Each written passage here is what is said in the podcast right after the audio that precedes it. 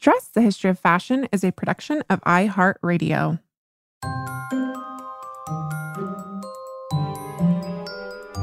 Over 7 billion people in the world, we all have one thing in common. Every day, we all get dressed. Welcome to Dressed, the History of Fashion, a podcast that explores the who, what, when of why we wear. We are fashion historians and your hosts, April Callahan and Cassidy Zachary. Well, dress listeners, you've heard us talking about it now for two plus years. we finally went to Paris and now we are back to tell you all about the Dressed Fashion History Tour of Paris. Yes, yes, yes, yes. And we had so much fun that apparently, Cass, I will admit, apparently I just can't let the fun go because I still have not unpacked one of my suitcases. and as you know, my suitcase never even arrived. So we'll talk maybe yeah. a little bit about that. yeah, we were actually there like ultimately for over two weeks, and Cassidy's suitcase never came the entire time. And as everyone kept pointing out to me, it's like, oh, there's worse places to have to shop to refill your suitcase or your wardrobe. so I did a little bit of shopping, although not as much as I would have hoped because I'm very particular with the things I purchase. Um, mm-hmm. But yeah, mm-hmm. we had such a blast. I mean, we keep talking about this, but it's just insane. I think it's been over three years since our travel agent um, extraordinaire, Laura Hart, reached out to us and said, hey, you know, I'm starting this new business like Minds Travel. And I think it'd be really cool if you went to, you know, some destination with your listeners. And you and I were like, that is an excellent idea. Yes. So hopefully we will continue to do this. And Paris was just our first stop. So um, I guess kind of what we want to do today is just speak a little bit about the trip, where we went, what we saw, some of our favorite parts. And yeah, I mean, I, I, where do we even start? well, it's the fashion capital of the world, right? I mean, I do want to preface this episode with saying that we did travel responsibly. Obviously, these are very unprecedented times. We've actually canceled the trip twice because of you know everything that's been happening in the world with covid um, we did a lot of research before we even remotely considered going to france we all had to have our vaccinations we had to get COVID tested before we even set foot on the airplane. And then, actually, in France, which I think is maybe an interesting way to start this episode, April, France has this very specific health pass system or pass sanitaire in which you cannot even go into museums, restaurants, etc., without proving that you had a negative COVID test in the past 72 hours or your vaccination, proof of vaccine. And then it actually changed while we were there. We couldn't even use our vaccination cards. We just had to get the COVID testing. So it's still a little bit of a volatile situation. The very first day we had lunch in Paris, we actually were a block away from thousands of people protesting the health pass. Yeah. and it was it was quite funny because all of a sudden there were this huge group of probably like 40 riot police in full riot gear on the block running down. We're sitting outside on the sidewalk and they're like running behind me, like a foot behind me. And one of them just yells, Bon appetit.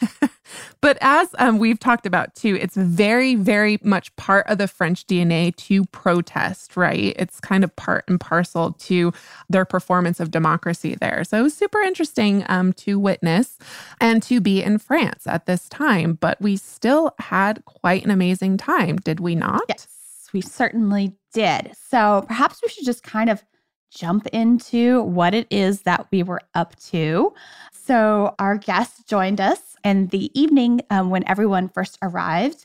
We had a lovely little cocktail reception that was put on by our hotel, which was about as Parisian and as charming as you can get. And we were actually in the Montmartre Pigalle neighborhood, and we were staying at this little place called Maison Nabi.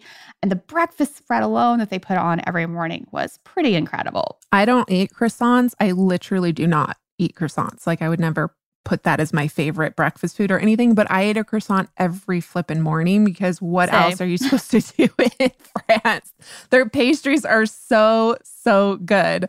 Yeah, we had that lovely cocktail hour. We got to meet everybody who's been with us. Many of them had been with us since the very first time we announced that we were doing this tour. So it was just a treat to meet some of you, our listeners, in person for the first time. I mean, as we've talked about so many times, I am in my upstairs bedroom in New Mexico And April, you are in my apartment in Brooklyn.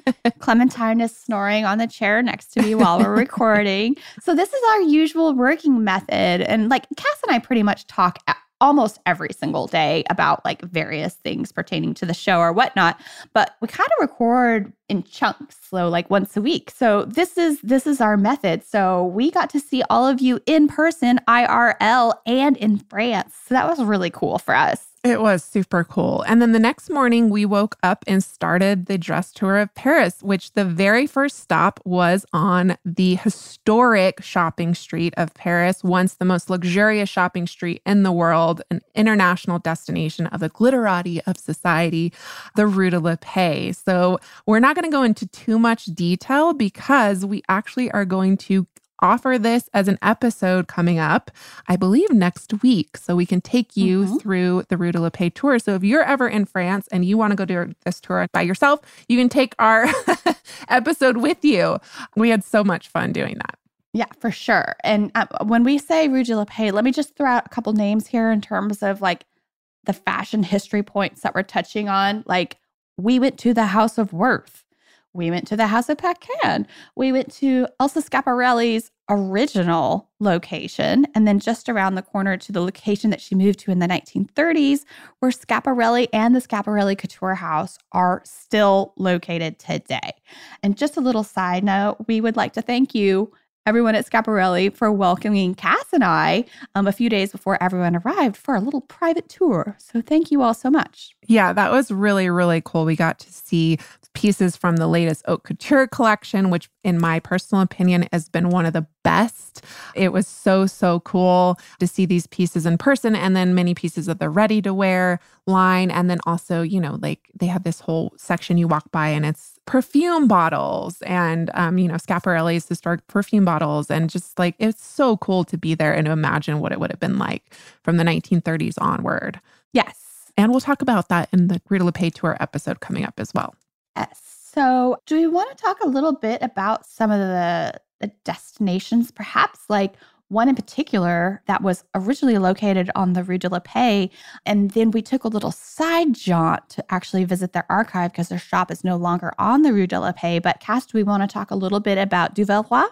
Yeah, so we actually did this the first week. We did something different the second week, but it was so gracious of Duvelleroy. They actually invited us to not only their storefront but into their archive to see the, you know, pieces and their collection from this very historic fan making shop. So it's actually the oldest fan maker in Paris in existence to this day. The company originated, and we'll talk about this on the Rue de la Paix tour again, um, but Jean Pierre Duvelleroy um, created this fan shop in 1827.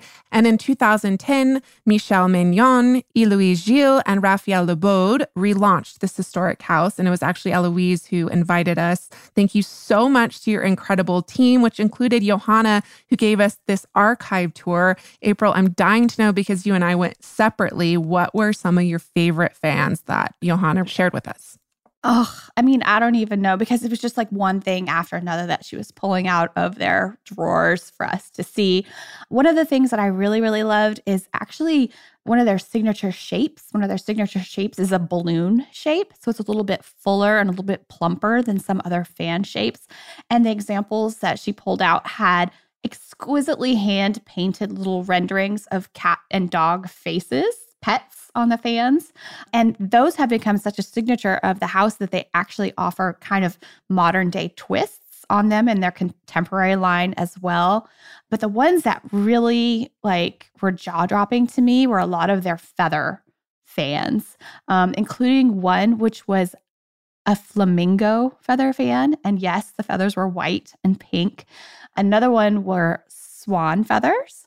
And then uh, we we also had um, a kind of like within the group that I was with, we I did a little bit of a discussion about, you know, the use of feathers in fashion and the fashion trade. And of course, we have already done an episode on that called Murderous Millinery about um, the use of feathers in millinery or hats. But that also at this time applied to fans as well.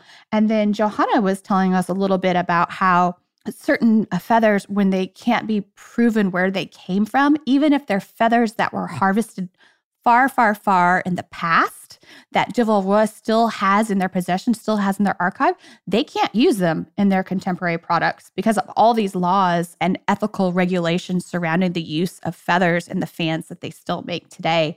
And one of the really cool things was she pulled out this box uh, from a separate shelf, and inside the box were all these thousands of tiny, beautiful blue feathers that apparently were taken from blue jays. But even though they have all these thousands of feathers in their possession, it is illegal for them to use them in their products, but but they still keep them there because it is part of the history of the house. Yeah, and absolutely on the history of fan making, something that was super interesting was there was a fan that had like hundreds of feathers on it, and she told us that the bird that supplied these feathers only had three each. So, how many birds were killed just to create this one fan? Mm-hmm. Yeah. So, if you haven't listened to our Murderous Millinery episode, definitely check it out. But of course, this is from the history of the house. Today, they're still creating wonderful fans. And we, of course, went into their shop. Something that I wanted to say real quick before we talk about their contemporary line is that they created in the 19th century and early 20th century these animal painted fans. So apparently, you could commission a fan of your favorite pet. And it, what's so lovely about these hand painted fans is they did the front and the back of the pet. So, like the front, the face of the pet, and then the back of their head, which I just found so incredibly charming and lovely. And they've done a version of this in their contemporary line. They have hamsters, I think a dog. I want to say it's a Shiba Inu, but I could be wrong and then a cat. So a fan. Mm-hmm. And I know a lot of the dress listeners who went shopping got got those fans because they were super fun. I got a fan from their contemporary line that has the eyes cut out so that you can kind yes. of hold it and you can hide behind the fan but still see out essentially. Yes. I also got a peekaboo fan and mine is a different style than yours. Mine is all black. Um, but it has little dot cutouts that are kind of like in this minimalistic geometric design. So you can, again, see through the fan if you're behind it but people can't necessarily see you. Yeah. And this lovely gentleman who was running their storefront, he'd only been there, I think, a month or two, but he gave us the most wonderful tour of their contemporary line, which I mean, fan making is an art form. These fans are still being made by hand, and they have they basically range from what we would call a ready-to-wear fan all the way up to haute couture level. Like there was fans in there that were like thousands of dollars, and they were works mm-hmm. of art. It was absolutely incredible. Yes, yes, yes. So we did stop there on the first week of our tour because we actually did two separate trips. So, there were two groups, so what week one and week two. And unfortunately, because it was August and many Parisians go away en vacances or on vacation in August, uh, we weren't able to visit the second week. But what we did do on the second week was equally cool. Yeah, we actually went to the oldest haberdashery in Paris, which who knew? So cool. We went to a super cool store called Ultramod. It actually has two different storefronts. And it originally opened as a hat shop in 1832, and then it expanded to become a haberdashery, which is selling small sewing notions in 1920. So we got to check out both of those shops.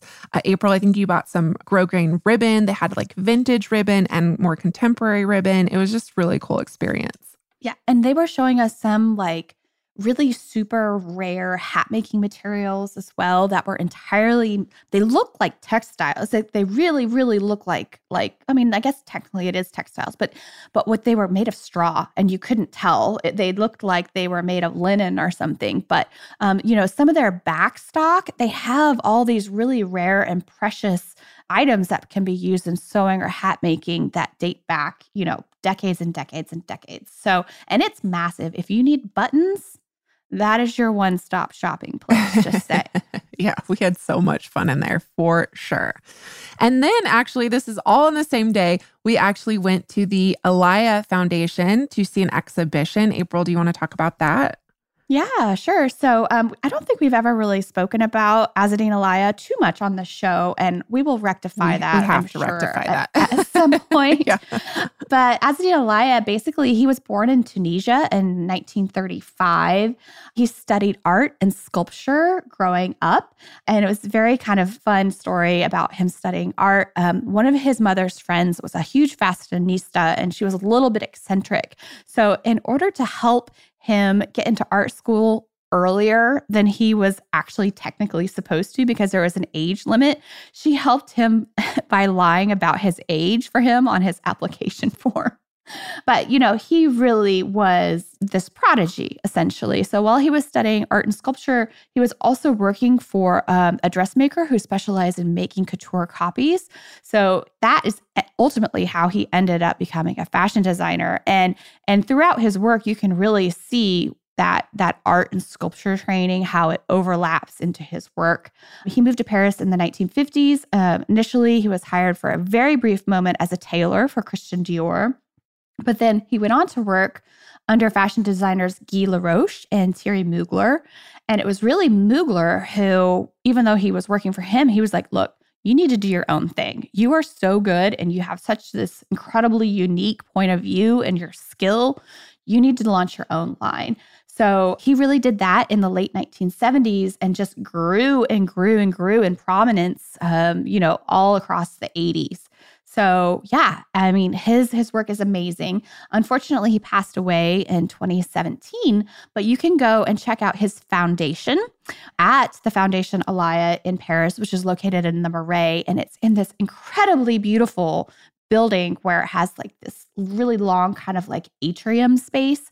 And the exhibition that we saw actually was a pairing of garments and then their photographic representation that had been shot as fashion photographs by his longtime collaborator, Peter Lindbergh.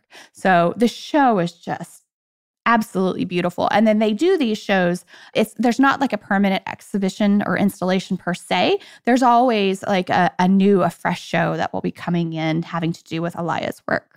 Yeah, so it was really cool. And the exhibition design was amazing because when you enter the space, all you see are Peter's photographs. And then as you come around each bay, each separate bay, you see the garment or a similar garment that was in the photograph in real life and on a mannequin. I mean, Azzedine Alaïa is very famous for creating clothing for glamazons. I mean, all of these women are six foot tall plus models. I mean, it's absolutely incredible to see these pieces in real life. And he was such a master of construction and technique. So it's very um maybe at the surface or first glance, like very simple designs, but so sophisticated in execution and fit.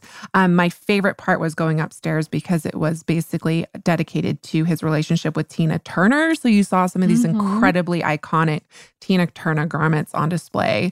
And then another thing that I loved about that museum was their flippin' fashion book gift shop. It was amazing. Oh, yes. And containing books by so many of our fellow fashion historian friends and people that have already been on dressed. I was like going around taking pictures of everyone's books in the bookstore and then texting them to them. Um, yeah, so I mean it's fashion centric that bookshop. Um, and and side note, we all bought Azzedine Alaïa face masks at the bookshop, and they're the coolest construction. They're hand washable. They are that kind of like breathable mesh fabric that a lot of face masks are made out of, but in true Alaïa form, they are little works of art on your face because they're very sculptural. They're 3D. Yeah, very, very cool. And then, just kidding, that was the end of our day. we were very tired.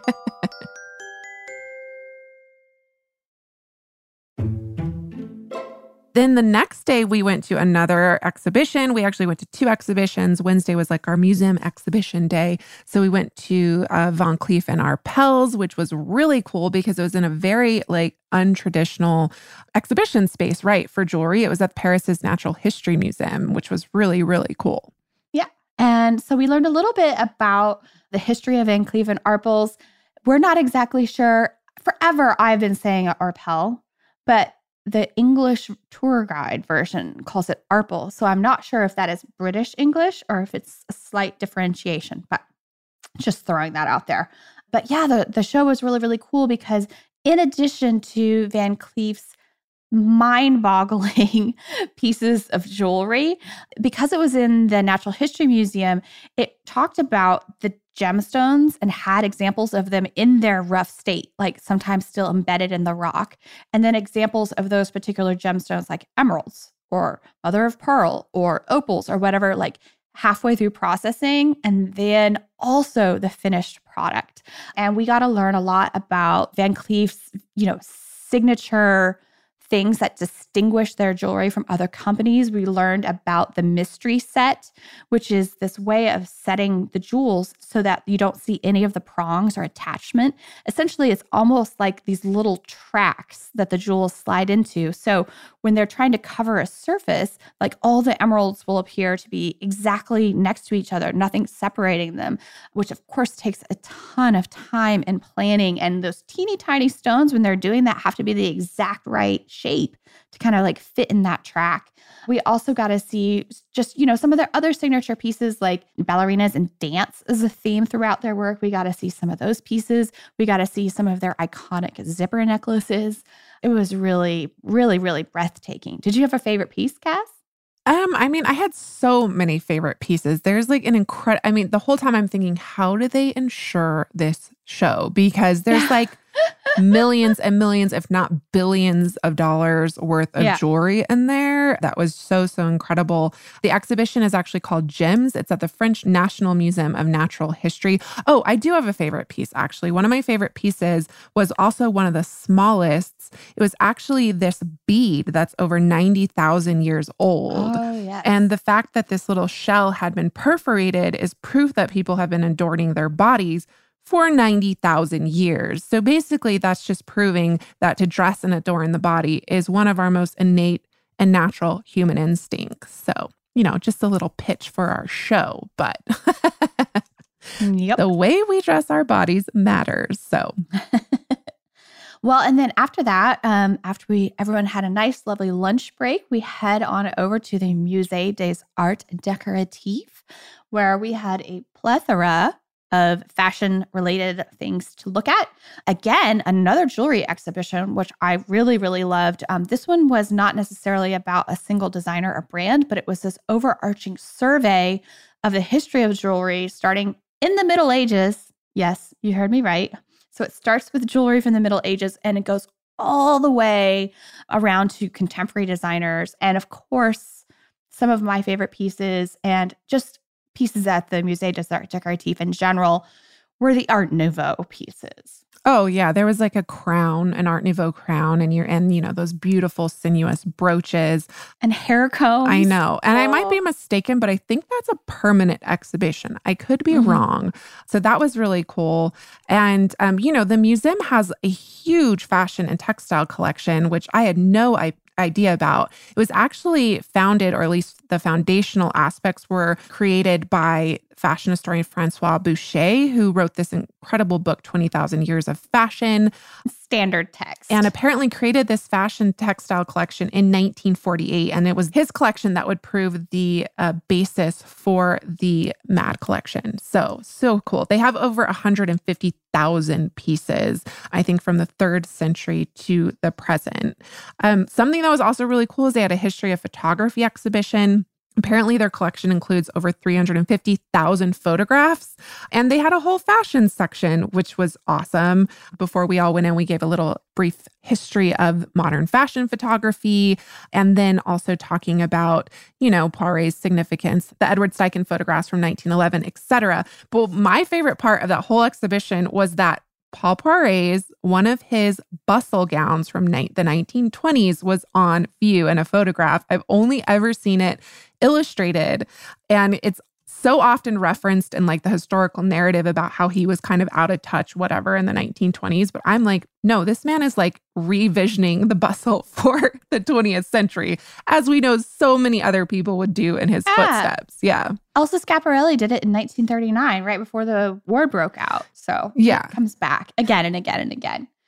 Um, also, too, speaking of fashion designers themselves, can we just talk about the fact that Jeanne Lanvin's bathroom is actually at the Musée des Arts Décoratifs. Yes, yes, it is. Complete with leopard printed toilet seats, which I, which I just, I mean, that was the first thing I saw before I even realized it was Lanvin's actual bathroom. Her bedroom's there as well. And it's a super interesting story. And I guess when her daughter passed away, her husband uh, preserved before uh, Lanvin's house was, um, I guess it was taken down. It was bulldozed at some point, maybe in like the 60s he preserved his wife's mother's bedroom, her sitting room, and then the bathroom. And they're now recreated in this museum. so unexpected. And what's so lovely about her bedroom is it's in her signature Lanvin blue and it's covered in daisies, which is, of course, what her daughter Marguerite stands for daisies. So just a beautiful homage to her daughter as she did throughout her, you know, design career. So many homages to her daughter. So it was a very lovely treat. Yes, it was for sure. And that is also um, part of a permanent exhibition because, you know, the, the museum itself has a lot of those kind of like room recreations. Um, oh, there was also the courtesan's bedroom, which oh, was also was very so cool. cool. Yeah. As well. And speaking of courtesans, that pertains to the next day when we went to Versailles, which was amazing. And I have a lot to say about this, but I'm going to let Cass, you share your thoughts first. Yeah, I mean, we had such a wonderful time at Versailles. Uh, we arrived, we did a little lecture, which may or may not become a podcast episode as we talk to you about court etiquette at Versailles. It's such a beautiful, overwhelmingly large palace 2,300 rooms to be specific. Yes we did not spend much time there and we encouraged our fellow travelers not to as well. I mean, obviously, if you've never been to Versailles, you need to go through and enjoy the sheer magnificence that is the Hall of Mirrors and to see Marie Antoinette's bedroom with all the flowers and all the, you know, feathers at the top of the bed. I mean, it's incredible. But what we did that was so lovely, April, is you and I walked and a lot of us walked through the gardens, which was just incredible. We saw that wonderful fountain show, which was completely mm-hmm. unexpected. And yeah, and then we walked all the way back to the Grand Canal where we picnicked leisurely. Um, as one would have in the 18th century. So that was very, very much a treat. Um, and I'll let you talk about the Queen's Hamlet, perhaps, if you would like. Oh, yes. So when Cass was saying earlier that we didn't spend much time, what we're talking specifically about was the main royal palace, the really, really big palace. So I guess like the main takeaway, because I have now been to Versailles several times. Me too. um, and the first time I went, I didn't realize that all this other stuff was at the palace. So like there's the main palace. And the first time I went there, I only went there and then the gardens that were like kind of like immediately behind it. But what I would encourage everyone to do is to keep going because there's this whole other world that if you don't keep exploring, you don't know exists. Like the gardens themselves that Cass was just referencing with the with the water shows, you know, some of the fountains will be on if you keep going back further and they, they're set to music. And eh, there's all these little hidden like features called bosquets back there as well that might have a little amphitheater or a garden to the goddess Diana. And you could just keep going on and on and on. But after the picnic, where we did a little lecture on Marie Antoinette, we actually went to Petit Trianon. And Petit Trianon is Marie Antoinette's kind of country getaway. It's not really in the country. It's on the site of the grounds of Versailles. It feels like it's on in the country though. That's how divorced it is from like all of and I we have to say too, there's nobody back here. Like there's people back there, but they're compared to the Grand Palace, the big Versailles, there's nobody at the Petit Trianon or the Queen's Hamlet comparatively. Yeah. And, and that's because it is a 35 minute walk from the main palace. Or train ride. There is a little tram too. So Petit Trianon was really kind of her getaway where she hung out privately with her entourage. And if you've heard our Rose Bertin episode, you know, it's where she was wearing her chemise à la reine, you know, this chemise en gaulle, this like everything was less formal because she was really over the etiquette and, and the strict court life at court at the main palace. So she lived out here with a lot of her friends, and they even constructed like a whole other little hamlet in addition to her Petit Trianon palace. That uh, Cass, you are the one that took me there because I had never been there before. Yeah, it's really, really special. My sister and I, who was actually on this trip with us again, um, but we went a couple years ago and uh, walked back there for the very first time. And we're just awestruck, like completely floored, because if you don't know about it, you have no clue what to expect. And it's basically she recreated a normal village of an everyday person, right? So, like, you're not royalty, you're living in the country. What would your house and this little village look like? Well, it would have a little lighthouse and a little lake, right? And it would have a moat and it would have, um, it would have animals. There's pigs and bunnies and thatched roofed houses and there's gardeners that live out there and are actively working on the gardens. I mean, I don't know if they actually live out there, but that's the idea, right? Is that you're just mm-hmm. in this completely and to get there it's so magical to walk there, right? You're like walking through all these like windy pathways. They're covered with the trees and it's just such a beautiful way to get away and out into the country essentially. Mm-hmm. And then the thing is, is like once we went to the Hamlet, we kind of like circled back to the like the main structure of Petit Trianon, and we just discovered this whole other part of Petit that Trianon. I had never been to, and that was actually behind the Petit Trianon. So I've been in the Petit Trianon, but I'd never been behind in those gardens, which was such a treat. Thank you to Valerie Steele for encouraging me to find the teeny tiny little jewel box opera house that is separate from Petit Trianon that's back there in those gardens that she had built. And there's all these little, like, little separate structures that were just for parties or this or that. And I, I mean, next time I go to Versailles, and I will go back, I think it'll be my sixth time the next time I go back, I'm just going to head straight to the to the bigger gardens outside the main palace and then head back over to Petit Trianon and keep exploring back there. So, yeah. And the Grand Trianon is back there too, which is, you know, there's the Petit Trianon, there's there's a bigger house, but still not even remotely close to Versailles. But that is also just there's not that many people there so again you get to walk through these these rooms that are decorated they have you know they have furniture in them and imagine what it would have been like to live there. I mean, it's such an epic place, epic experience. And I will say, April, perhaps the next time we go back, it'll be to the Fête Galante, which is the annual yes. costume party that they have, I think, once or twice a year. It's the only time you can go to Versailles in historical costume. Otherwise, you have to wear contemporary clothing.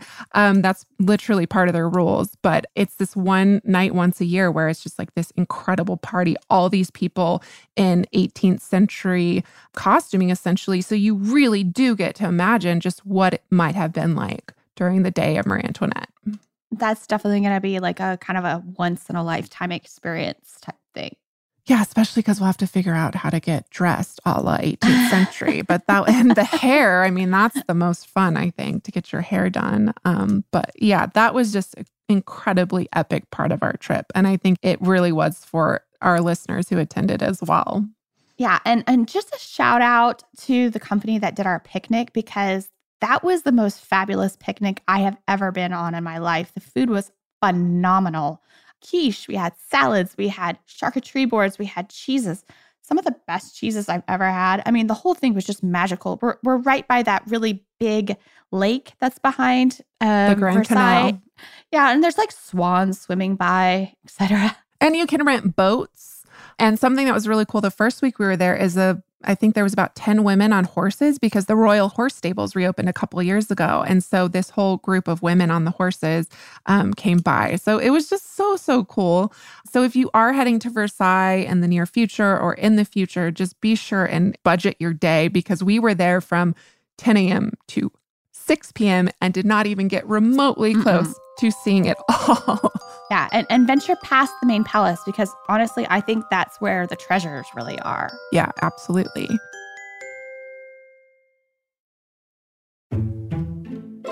The next day was our free day, and April and I went to a museum that was actually a perfect companion to Versailles. April and I, if you had been following us through that exhibition, you would have just heard us whispering to each other, calling to each other, You have to come here, come here, you have to check this out. like giddy school children who had found, you know, the candy shop because the Musée Carnavalet, Paris's now official museum at the Museum of the City, is a must see. Yes, and and the thing is, is the reason why we didn't take our uh, travelers to Musée Carnavalet was the fact that it has been closed for five years for this massive, massive, massive renovation, and it reopened literally like two weeks before yeah. our trip, and there was no way of us knowing that it was actually going to reopen at that moment and specifically because of COVID. But the section that Cass and I were freaking out about basically was their entire area that is the history of the French Revolution. And what is in there is jaw dropping.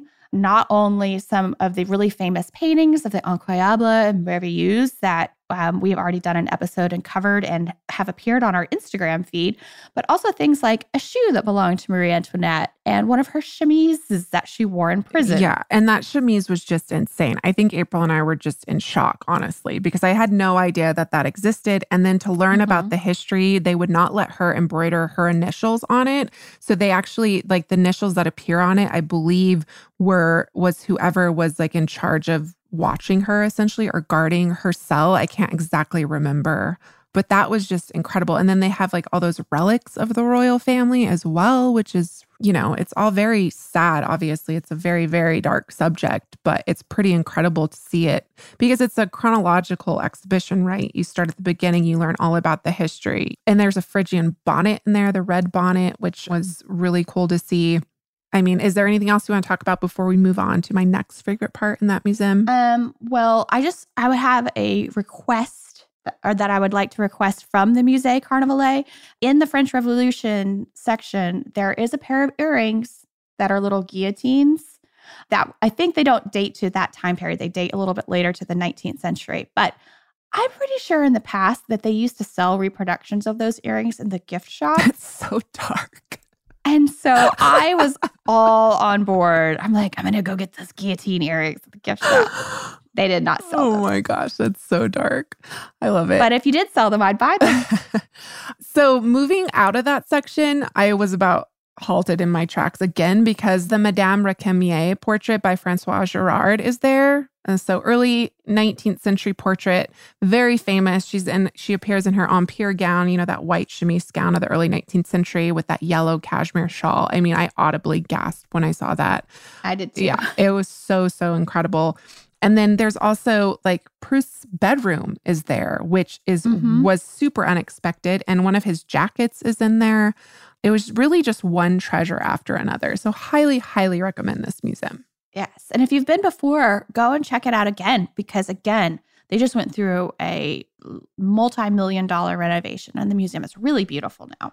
Not that it wasn't before. Yeah, one more thing, the Fouquet, one of the early 20th century Art Nouveau jeweler extraordinaire's shop front is in there. Not even just the shop front, the actual store interior as well. So definitely check it out. Yeah, it's like the sublime example of Art Nouveau architecture. Yes, anything you could possibly imagine. It's like the jewelry translated into architecture or vice versa. Absolutely wonderful. And speaking of anything that you can imagine, the next day, uh, we had another jam packed day, but we started off our morning at Les Puces, which is the Paris flea market, which is technically not at all located in Paris, but more so like a northern suburb called Saint Ouen. It is only open on the weekends. So if you're visiting Paris, please know that because I have tried to go to Les Puces several times before. and for whatever reason, like when I was trying to go, wasn't the weekend, they weren't open.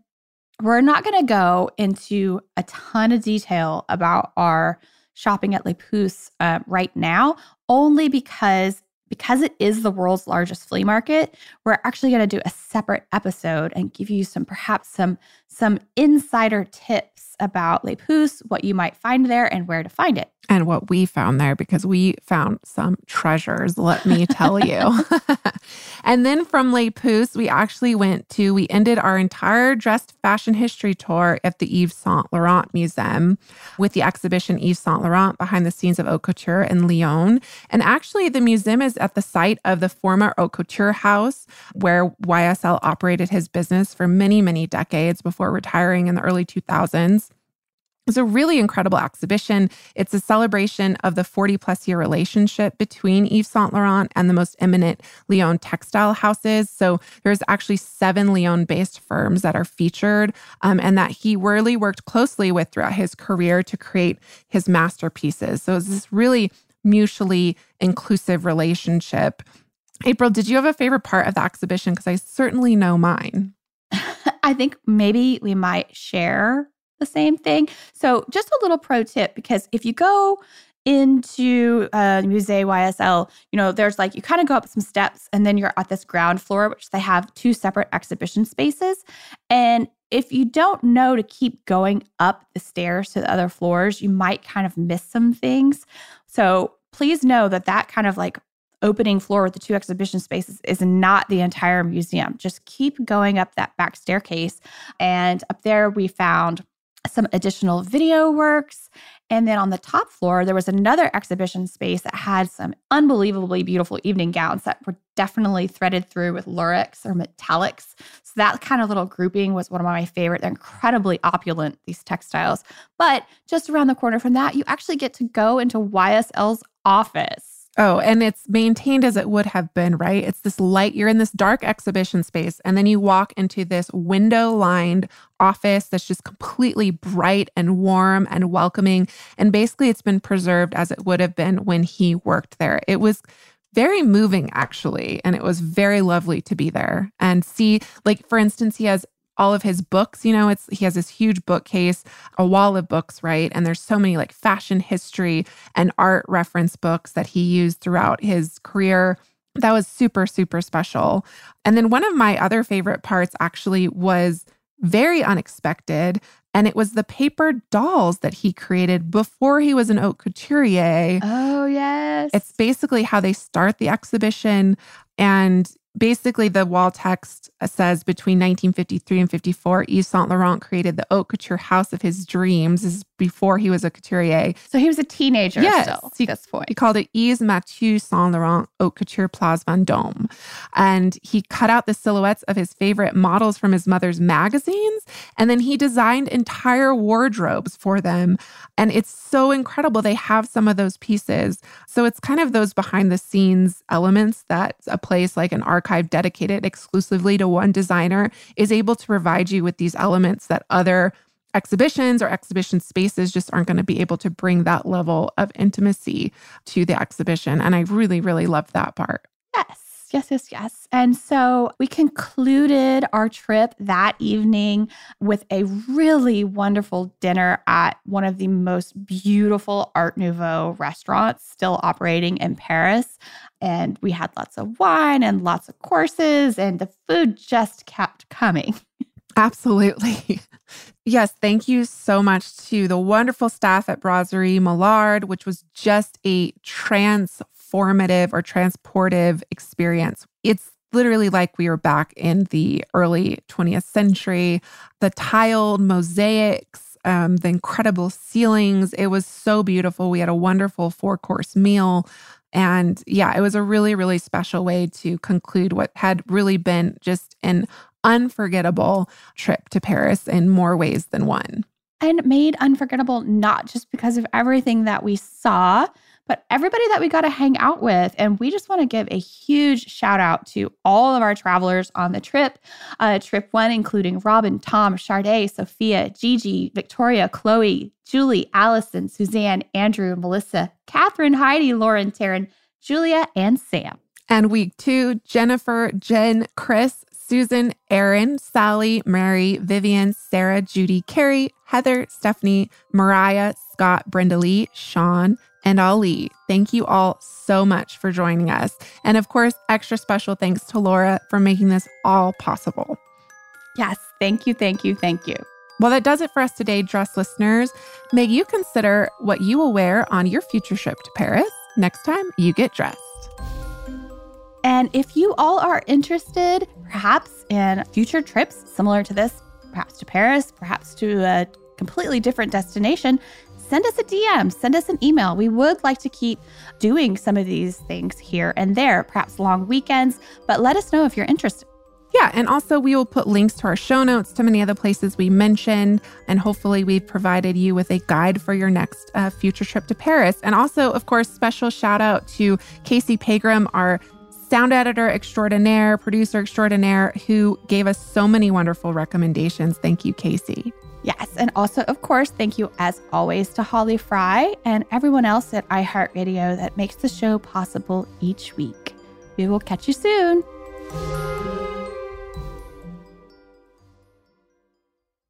Dressed the History of Fashion is a production of iHeartRadio. For more podcasts from iHeartRadio, check out the iHeartRadio app, Apple Podcasts, or wherever else you listen to your favorite shows.